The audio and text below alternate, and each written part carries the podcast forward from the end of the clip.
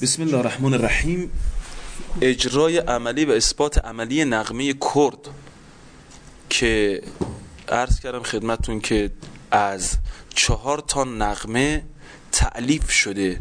به این معنا که به طور استاندارد نغمه کرد ابتداش با حال هوا و جنس نغمه حجاز یک به صورت قرار بلند انجام شده. به این صورت اول به صورت قطع قطع اجرا می‌کنم بعد اینا رو ترکیب می‌کنم. مثلا این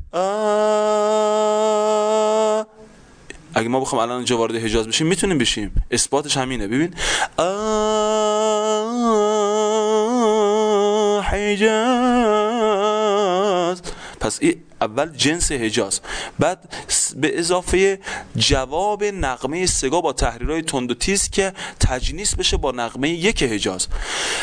حالا یک و دوشو با هم میارم این اول حجاز بعد از جایی که تحریر می‌خوره وارد نقمه سگاه میشم.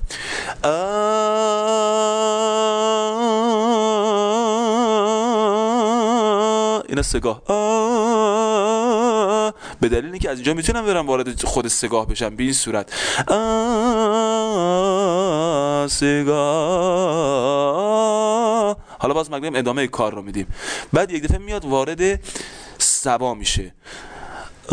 حالا از اولش می‌خونیم حجاز و سگاه رو با هم دو مرتبه میارم. حجاز سگاه سبا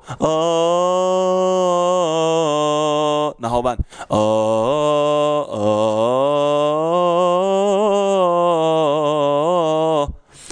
کل نغمه کرد اثبات شد به این که اولش از حال و هوا و جنس نغمه حجاز به صورت تمکیسی گرفته شده و بعد میاد به صورت میاد به صورت تحریر فن تحریر از جواب نغمه سگاه استفاده میشه و بعد در جواب نغمه سگاه که ما حالت وی شکل داریم بیاد پایین از این وی شکل استفاده میشه ورود به نغمه سبا و بلا فاصله ترکیب زیبا با نهاوند میشه.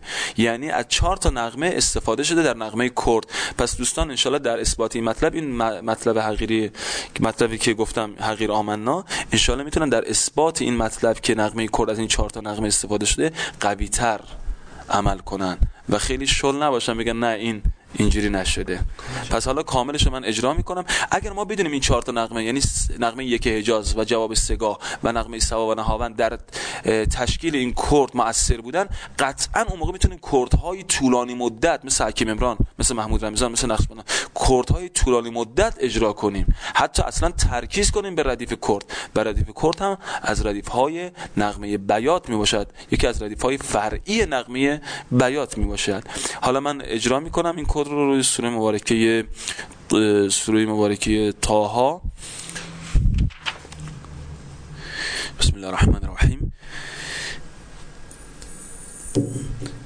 إني أنا ربك فاخلعنا عليك إنك بالوالد طوى وأنا اخترتك فاستمع لما يوحى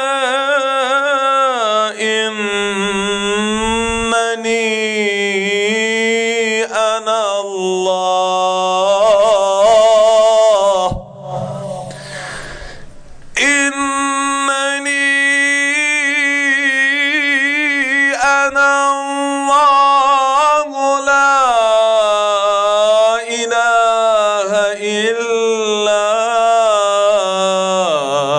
أنا فاعبدني وأقم الصلاة لذكري. صدق الله العلي العظيم.